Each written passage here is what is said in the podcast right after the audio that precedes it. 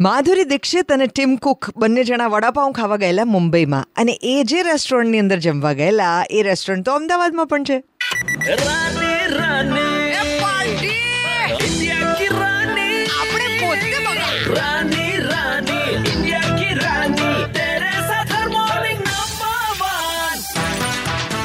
એ રેસ્ટોરન્ટની કટલરી જુઓ.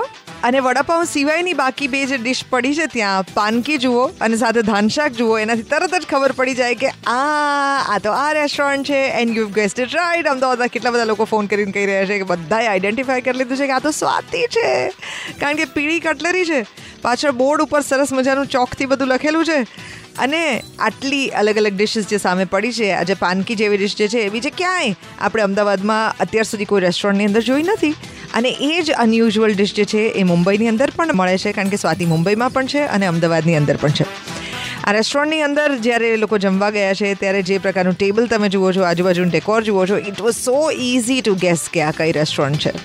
હવે અમદાવાદની અંદર ખૂબ જાણીતા બિલ્ડર છે, જેમની પોતાની આ રેસ્ટોરન્ટ છે. એમના નાની એક દાદી I think one of the grandmothers had started this restaurant અને ત્રણ પેઢીથી એ રેસ્ટોરન્ટ જે છે અમદાવાદમાં ચાલી રહી છે. The current owners name is Shaan Zaveri અને કદાચ તમે એમના કોઈને કોઈ બિલ્ડિંગની અંદર, અમાયાના કોઈ પણ બિલ્ડિંગની અંદર, ધારો કે તમે રહેતા હો, તો then you know that's that's his restaurant કે જેની અંદર અત્યારે માધુરી દીક્ષિત અને ટીમ કુકનો ફોટોગ્રાફ તમે જોઈ રહ્યા છો. I try really hard to get in touch with Shaan maybe he is busy or it seems like તમે ફોન એનો સાંભળો તો તમને એવું લાગે કે maybe he is on some international travel otherwise આપણે ચોક્કસ એની જોડે વાત કરીએ. He is one of the most lovely people that you have in the industry એટલા માટે કે એ લોકો એક જ કદાચ એવા બિલ્ડર્સ છે કે જે એવા ઘર વેચે છે કે જે તમને એક્ઝેક્ટલી જેટલો કાર્પેટ એરિયા તમને મળવાનો છે, એટલા જ કાર્પેટ એરિયાના તમે એને, એમાં પૈસા આપો છો.